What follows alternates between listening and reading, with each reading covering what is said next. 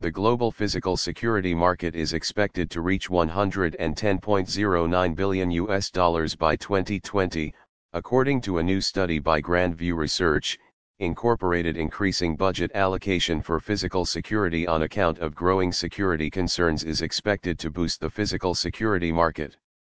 Increased migration towards cloud-based security systems and convergence in applications are expected to impact market dynamics.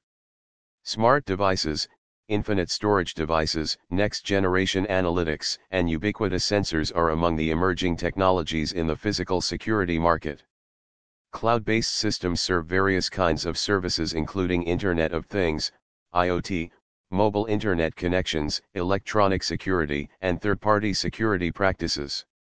Smart cities are expected to be governed and managed by these smart facilities over the forecast period. Increased adoption of security systems in business organizations is expected to favorably impact market growth. However, device interoperability issues and privacy concerns against installation of physical security systems may restrain the market. Security compliances issued by international bodies and stringent government regulations is the key opportunity for the market.